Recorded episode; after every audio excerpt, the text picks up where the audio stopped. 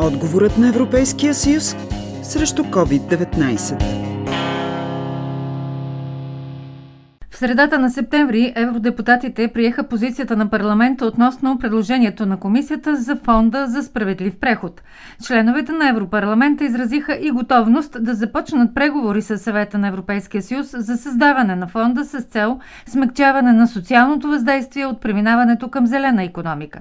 Става въпрос за една много комплексна трансформация, която трябва да се осъществи както в економическия, така и в обществения живот, е мнението на научния секретар на Стопанския факултет в Югозападния университет, доцент Владимир Ценков. Съм съгласен с думите на госпожа Урсула Вондерлайн, че действително ни очаква една безпредседентна трансформация. И естествено, сега от нас зависи като държава всичко това да го напълним със съдържание, с конкретни действия, които ще бъдат на територията на а, нашата държава. Първият акцент, който винаги пада и който така излиза в общественото пространство, той е свързан с въгледобивната промишленост, с топоелектрическите централи. Сега тук това е един въпрос, който може да се каже, че в България проблемите свързани с него са видни от години, но сега се вижда, че действително отиваме към един съвсем нов формат на, на економиката в, в Европа и точно тези въгледобивни райони ще бъдат първите, които ще бъдат, така ако могат да се изразя, на авангарда на тези промени, които се очакват в в обществото. Цялата економика трябва да премине на ново технологично равнище. Това би довело до време на безработица, до преориентация на работната ръка към съответните нови специалности и напълно нови професии. Мнението е на докторът по политически науки и преподавател по европейска енергийна политика в Югозападния университет Благоевград Елица Димова. И това Европейския съюз не за първ път поставя въпроса за това, че двата основни приоритета са европейска зелена сделка, дигитализация на економиката и разбира се фокус към човешкото измерение. Но основните приоритети, които са на регионалната политика, несъмнено касаят и тези преразпределения на кохезионния фонд и средствата, които се отделят в това направление.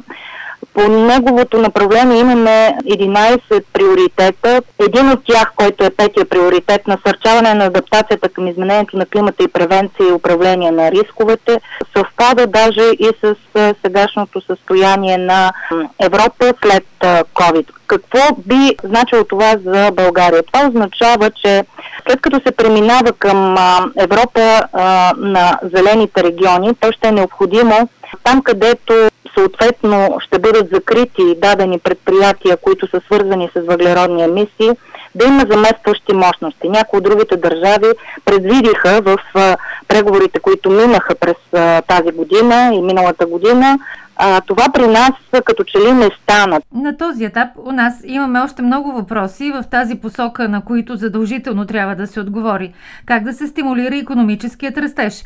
Още повече, когато става дума за производителността на труда и работната сила, е мнението на доцент Ценков. Тук много ясно се видя тази е, необходимост за решаване на въпроси, свързани с политиката на доходите, за нивото на преките чуждестранни инвестиции, тъй като те носят не само работни места, те носят ноу-хау, те носят много пряко и бързо този иновативен момент в а, економическата дейност, който на нас ни е а, необходим.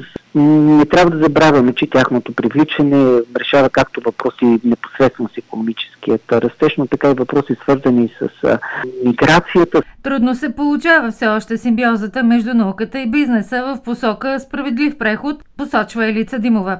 Според нея трябва по-усилено да се работи за внедряване на заместващи мощности в енергийния сектор. Не, че не се правят опити, но и на държавно ниво няма такова преструктуриране на економиката или пък планирано създаване на нови индустрии.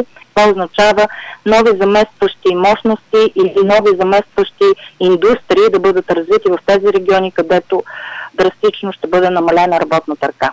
Един от приоритетите на Кохезионния фонд е именно това повишаване на конкурентоспособността на малките и средни предприятия, а виждаме, че те именно от тези реформи са най-силно засегнати, освен структуроопределящите предприятия, които произвеждат съответно и въглеродни емисии, тъй като нашата економика така или иначе е малко по-екстензивна.